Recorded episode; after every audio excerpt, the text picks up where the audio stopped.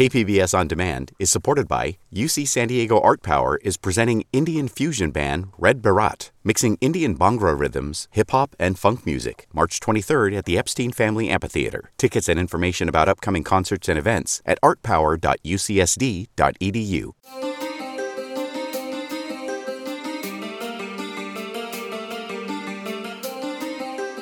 Welcome back to another edition of the KPBS Cinema Junkie podcast. I'm Beth Accomando.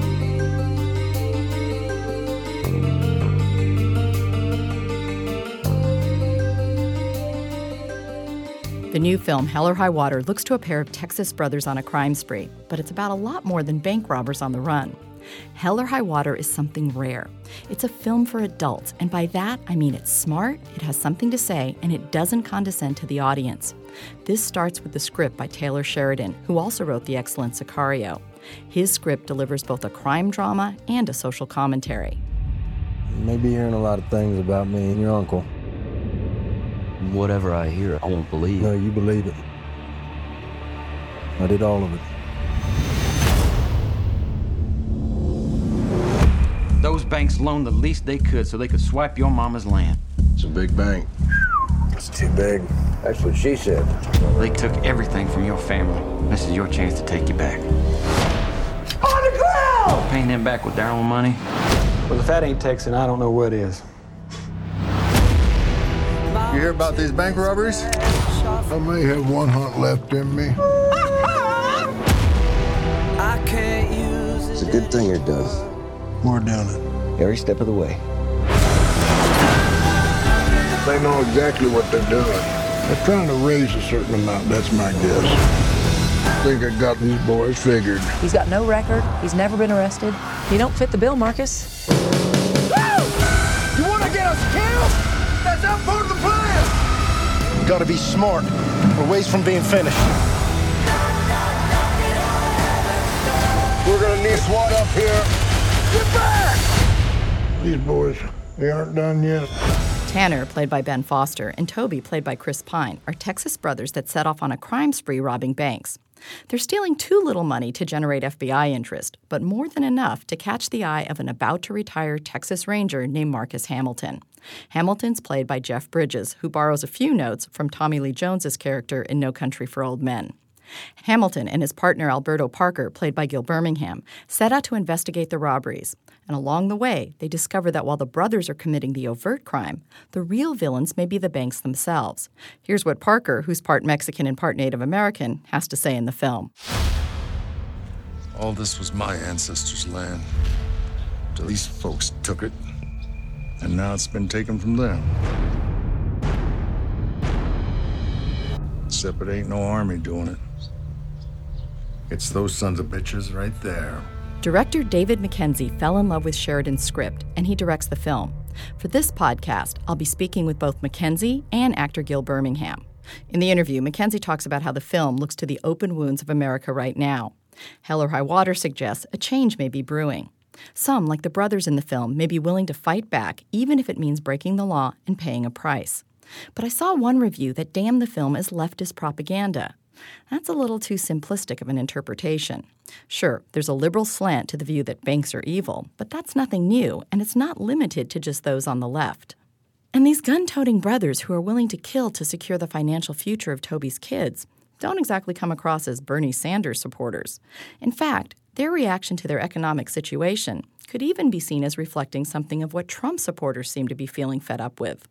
So rather than being left or right winged, the film just seems to be capturing a snapshot of the general state of anxiety and unease in our country today. It does use genre trappings to reflect some social realities, much in the same way as the 60s and 70s films like Easy Rider or Last Picture Show did. It's refreshing to see a film where characters throughout the movie are well developed, where good and bad is not black and white, and where social realities are not sidestepped to make for a more palatable commercial product. Hell or High Water is a throwback to the gritty indie films of the 70s. It leaves you with plenty to think about and to savor after the credits roll, and there's a lot to appreciate. So here's my interview with director David Mackenzie and actor Gil Birmingham. They came to San Diego to host a screening of the film and a Q&A. First of all, how did this project come to you? Because you are not a native Texan and this is set in Texas. So, how did you come upon this project? It was a script that uh, was given to me, and I read it very quickly and very had a very sort of immediate reaction to it. I knew nothing of of, of, of where it came from or whatever. My agent get, just gave it to me, and, and I instantly fell in love with it. It had a very strong sense of place. It had a very strong shape of narrative that went from you know from, from robberies into into something that felt like it was you know really quite profound about the state of the West and of America itself. Uh, uh, into into some action elements, and it seemed like a really good balance of all sorts of things. It uh, it, it to me, I'm a big fan of 1970s American cinema and and it, it, had an element of that to it, but it also felt very contemporary. It, felt like it was you know it was about things that are really kind of uh, alive in America right now, and I, I, it really excited me. I had spent a little bit of time in, in West Texas before, and I and and I really was impressed by the kind of landscape and personality of the place. Uh, so when this script came along, it was like okay, I can channel that into this, and uh, uh and it felt like a really perfect match. Well, your film is one that's probably hard to promote because it doesn't fit neatly into one particular little box. So, what kind of influence did you have in terms of kind of the different genres that were playing into this? The influences, I mean, I, as I mentioned, the you know, American cinema of the 70s uh, in particular uh, were my influence. I've, I've made nine films and, and I've always sort of tried to kind of mess with the genre in, in one way or another. I mean, this film is a, a bank robbery movie, it's a western, it's a buddy movie it's a road movie and it is a kind of snapshot of America now. And so it's a kind of juggle of those things. But I think people are regarding it as overall as a Western. Uh, um, and, and, you know, the themes of the Western, the themes of, of that landscape and, and sort of outlaws in that landscape uh, feel like they're, they're a resonant part of it. Well, you have Jeff Bridges in it, and you mentioned 70s films. So was Last Picture Show anything the, on the, the landscape? The first robbery takes place in Archer City, which is where Last Picture Show was set. We didn't actually shoot it there; we shot it in New Mexico. But but the first thing I did was go to Archer City, and it hasn't really changed in the 45 years since that film was made. It's incredible. You know, the, the picture picture house is still it was burnt down, but the shell of it's there. Uh, and it was a shame that we couldn't get Jeff to, to, to, to return to his roots there. Um, but uh, in spirit, he did by you know um, Jeff and Gil's characters investigating that first robbery and turning up in, in what's nominally Archer City in the film. Talking of Jeff's early work, um, Fat City and Thunderbolt and Light, Lightfoot were definite references to me. Thunderbolt and Lightfoot is sort of two kind of outlaws on the run in, in the Midwest, and, and and and and it's kind of it's a got a real lovely tone to it. So it was kind of fun to be able to, to work with Jeff and to tap into some of those early films that he did. And Gil, you are from Texas, so how did you feel he captured that environment? Well, I was born in Texas, but um, I was a product of a military family, so we left when I was about two years old. Um, I still have family there, but even beyond that, my father was in law enforcement for 30 years, so I had that to draw upon. And we, and we had a great technical advisor, Joaquin Jackson, who's an iconic Texas Ranger, had written a couple of books about his experiences, uh, and he was there on the set with us. So there were some wonderful things to draw on. And you got to work with Jeff Bridges because you guys are partners in the film. And how did that rapport work out? Because you said there was something behind the scenes that kind of helped you guys fall into a nice groove. Well, you know, Jeff is the dude. He's uh, he's the man. I'll tell you, he's iconic in in the acting world, um, and for a good reason. Our first connection was really through music. We had both been playing music since we were uh, young boys, and um, so we we brought that in as our our uh, kind of creative expressing together, which just uh, you know crossed over into the acting and, and really opened up the world for both of us to feel very at ease from a very um, early part of the of the show. It was a joy to experience the guys playing and, and how that playing how, how that learning to kind of read each other and, and improvise with each other in musically kind of fed into you know a lot of what they were doing acting wise and there, there are certain parts of the film where where it was literally kind of improvised like that and it, watching that kind of musical banter is uh, you know fantastic kind of experience for for me, and I, I really love the dynamic between Gil and Jeff, and, and, and how you start with a very antagonistic, quite politically incorrect relationship, and then and then you, you you go underneath it and you start realizing that there's deeper and deeper affection and you know ultimately kind of love for each other. It's a sort of odd couple relationship in a really interesting way and I, and I think that the guys did an amazing job with it all right, you're the one who brought up this notion of politically incorrect, and there's some interesting elements to the relationship between these two Texas Rangers because Jeff Bridges' character kind of prods you a little bit with racial jokes. How did you guys want that to play out? Because we are in a time when there are a lot of people who are very sensitive to these kind of things. So how did you want that to kind of play into the film, and, and how did you get it to work? I can answer that. For, I mean, it, it was in the script, and I think it's a reflection of some of the characters in that world, as well as a reflection of, of a journey that, that, that the characters go on. And I, and I, I felt it was very important not to flinch from it. And I, I'm sensitive. I'm you know politically correct myself probably most of the time, but I think that the the the, the film needed to go down that line, and I think it's you know it is a you know one needs to be sensitive to all, all, issues, but also one one can't shy away from them. And so I think that uh, you know we were we were very very awkward and sensitive in dealing with it, but we, we, we agreed that we would that we would you know aim at the target, and, and, and we did. And I think that the way that Jeff and uh, and Gil uh, approached it was you know really sensitive and, and really interesting how how, how it, it, it it sort of evolved. But but what do you think, Gil? Yeah, I at first when I had read it, you know, those are the things that kind of were red flags for me, and I go, well, how do you make this work, and and um, you know, how do you retort to these things that don't become this antagonistic relationship between these two characters that really care and they've got each other's back. But then, as you watch the movie and you you re, uh, you come to realize that Jeff is in a place in his life where he's lost his wife, you know, prior two years prior, and he's being forced to resign from a job that he's identified as himself with for his whole life and this is the best for you know that generation that he came from to be able to express that. But but it happens in real life as well in families. You know we will find triggers with our siblings or and you you'll push those little buttons. And and I made an interesting observation. I guess I don't know you probably saw the film so many times when you were editing but there's a reference Jeff makes to my character you know as an Indian and, and being fond of the bottle you know.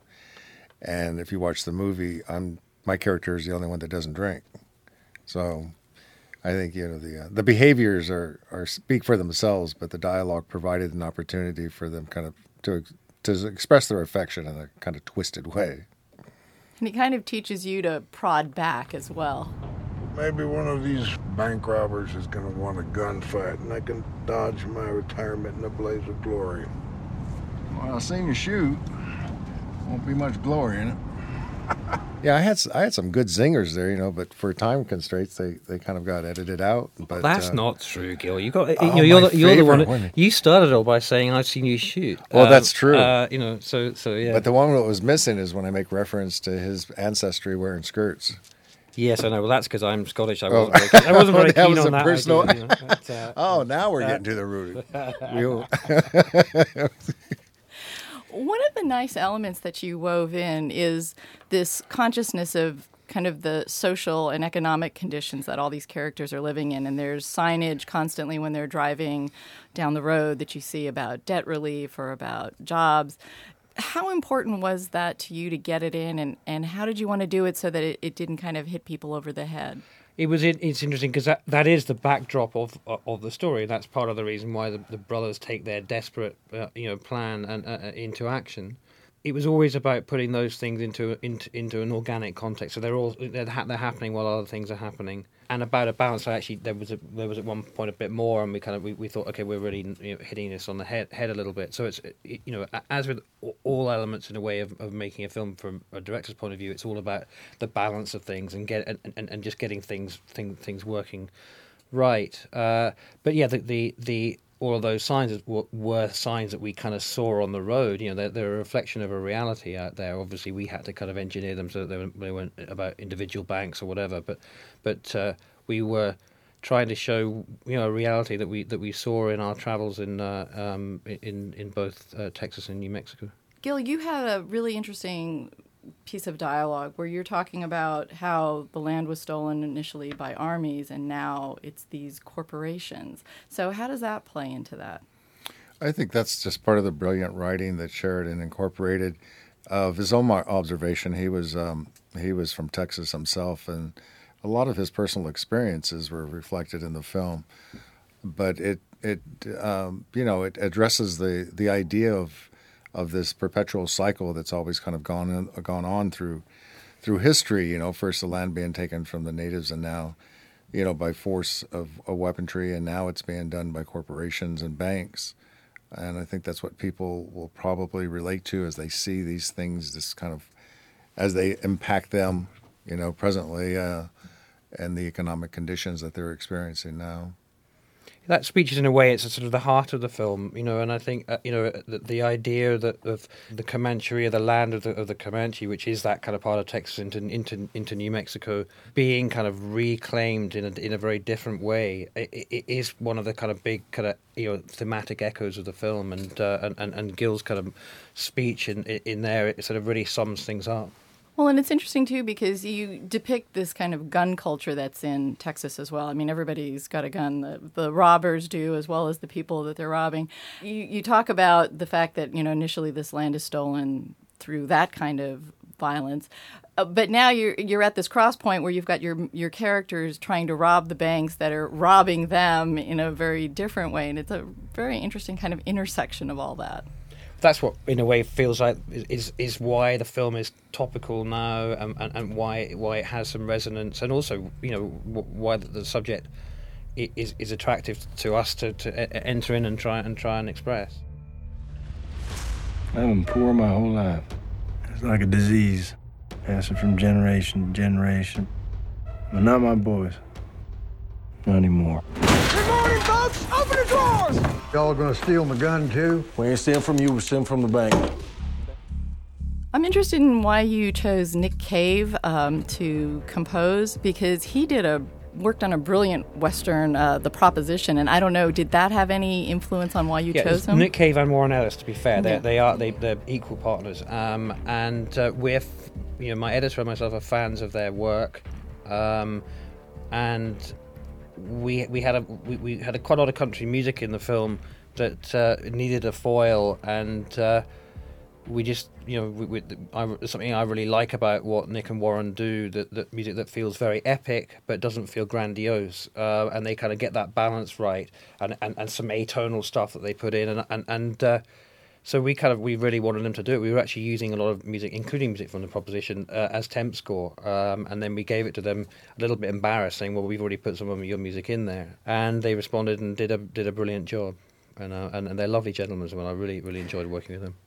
Incredibly talented you guys were here in San Diego last night for a screening where you did a Q&A and one of the things that came up that I was really interested in is this notion that you said you didn't have a script supervisor on the set and explain what the, why that you went that route.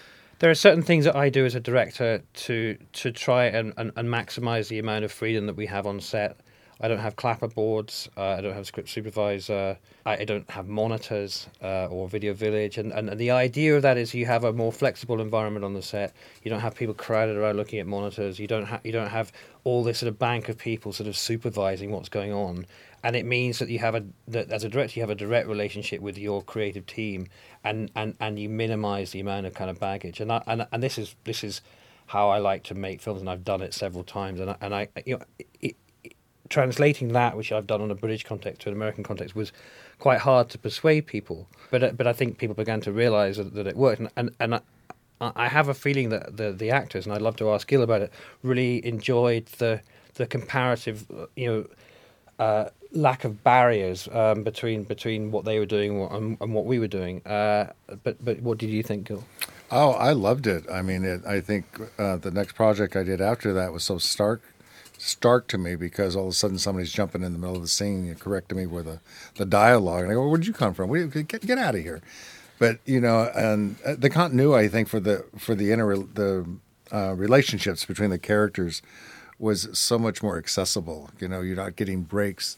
I, I love the story that the makeup people, they told me that you had talked to them and they said, listen, once we start filming, just stay out of the picture. Don't even come near and they're always so concerned, you know. So they said they got their binoculars and they're watching from afar and see if anything, you know, absolutely has to be yeah. taken care of. But it provided such a wonderful, um, you know, freedom, like you, like uh, David spoke about, and the continuity of the emotional interactions and dynamics with the characters. A lot of people were asking. It means that people, that, that the cast and everyone else asked me the questions, and, and I, I therefore I know what the answers are, rather than people trying to second guess. But also, we had a quite a tight shoot. It was only um, a, a seven week shoot, so without all these things getting in the way, you can get more done in a day, um, which is another kind of uh, sort of bonus thing, I guess.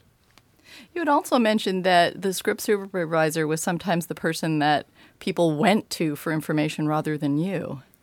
And Well, I that's mean- one of the reasons why you didn't want to have yeah, one. no, I mean, in the past, in the Yeah. past, that's what I noticed about script supervisors is, is that people don't want to bother the director, so they start, you know, having conversations, you know, side sidebar conversations about uh, uh, things, and you suddenly find there's a Chinese whispers, and things spiral off into a completely new direction, and then you, that, and, and it's just, it, it's not not the right use of time.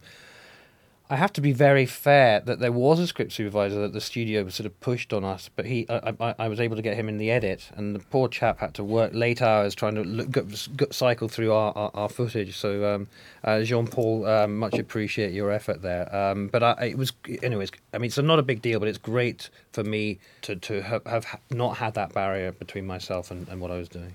And you mentioned editing. Talk about your editor and about the pacing of this film. Because when you mention or when you promote a film as kind of a, a crime movie, we've been trained to expect this kind of fast pace and rapid cutting. And this has this wonderful sense of kind of letting things develop in this very kind of natural way. Thank you. Well, well, I my editor Jake Roberts, is an extremely talented guy. I've worked with him on five films, uh, and and we have a great rapport.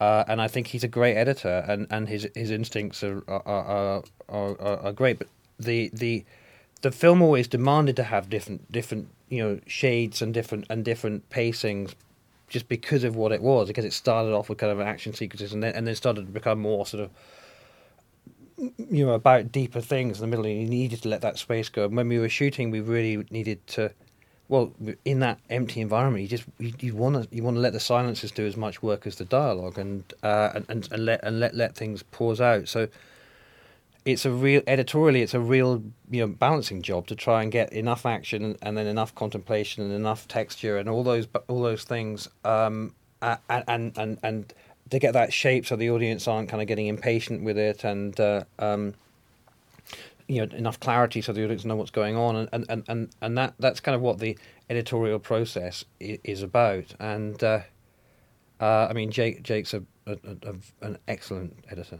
Oh, these boys, they aren't done yet, I'll tell you that.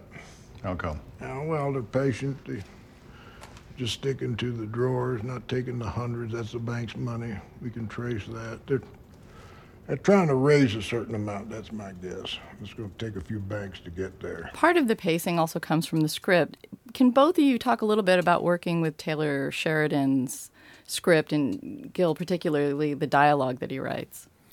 Uh, well, I was I became a big fan of Taylor's writing from uh, Sicario, which was just outstanding, and then to read this and, and just how concise, you know, um, with you know not that much dialogue, but conveying so much, and then it leaves you know uh, the rest of it to, to the director and the actors. Um, I worked on another project, uh, his third, um, subsequent to this, a project called Wind River, and the the Which man Taylor directed, by the way. Yeah, it was his directorial debut, but he's just uh, an astounding and brilliant writer, and he just has the gift. He's gifted. It's interesting you say there's not very much dialogue because I think there's quite a lot of dialogue in this film. Well, I, but but it's concise dialogue. You know, it's it's there's um, there's not really a lot of fat to any of it. Yeah, I would say yeah. It's lean. Yes. And effective. Do either of you have a closing comments about the film? Anything you want to kind of say to people before they see it? One of the things that's really important to me is that the the film sort of you know has your your thriller kind of you know bank robbery you know those kind of elements to it and the kind of you know it's a cops and robbers elements to it. But also I mean the two things it is also is a is, a, a serious snapshot of, of of you know some of the open wounds of America right now. It's not judgmental but it's kind of you you you can see them. But also there are some quite light moments in there. There's some some some good good entertaining comedy too, and I think it's important that uh, um, if, if you're going to see it, you you you, you know have a feeling that there's uh, that there's you know both shades of light, light and dark in there. Your waitresses provided quite a bit of comedy, both of them. Yeah, they're great characters. The waitresses, um, you, you you have a road movie element, so you, you are passing these characters, but these these waitresses in, in, in, the in the film are both really strong women who who who, who really kind of hit the screen in a fantastic way. And um, Katy uh, Mixon and uh, uh, Margaret Bowman, who played them, did a fantastic job. Now let's see what they got to eat here. Howdy, ma'am. How you doing today? Hot, and I don't mean the good kind. So what don't you want? Pardon? What don't you want? Oh, well, uh, I think I'll just, uh... You know, I've been working here for 44 years. Ain't nobody ever ordered nothing but T-bone steak and a baked potato. Except this one told from New York tried to order trout back in 1987. We don't sell no trout. T-bone steaks. So either you don't want the corn on the cob or you don't want the green beans. So what don't you want?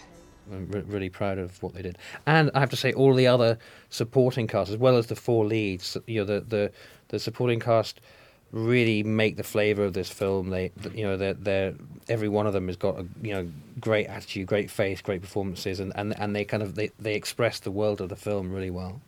Well, you mentioned 70s film, so again, that brings up the Alice Doesn't Live Here Anymore, the Martin Scorsese one, which had strong waitresses. Yeah. Gil, any closing comments? Uh, I would say that people, you know, it may sound like a genre that's been done down the road, you know, it's a Western, but it's, it's a combination of a contemporary and a classical mixture, like a neo Western. Um, but the different tw- uh, twist and, and the humanity, I think, that's expressed with the characters through the writing, as much as the events that you would not expect to happen. You know, some of these things are, are set up through the film um, that have you know major payoffs at the end of it as well. That, I don't think that anybody would guess what would happen. All right, well, I want to thank both of you very much, especially for coming all the way to San Diego. Thank you very much for having us. Yes, and uh, and for that thing last night as well. All right.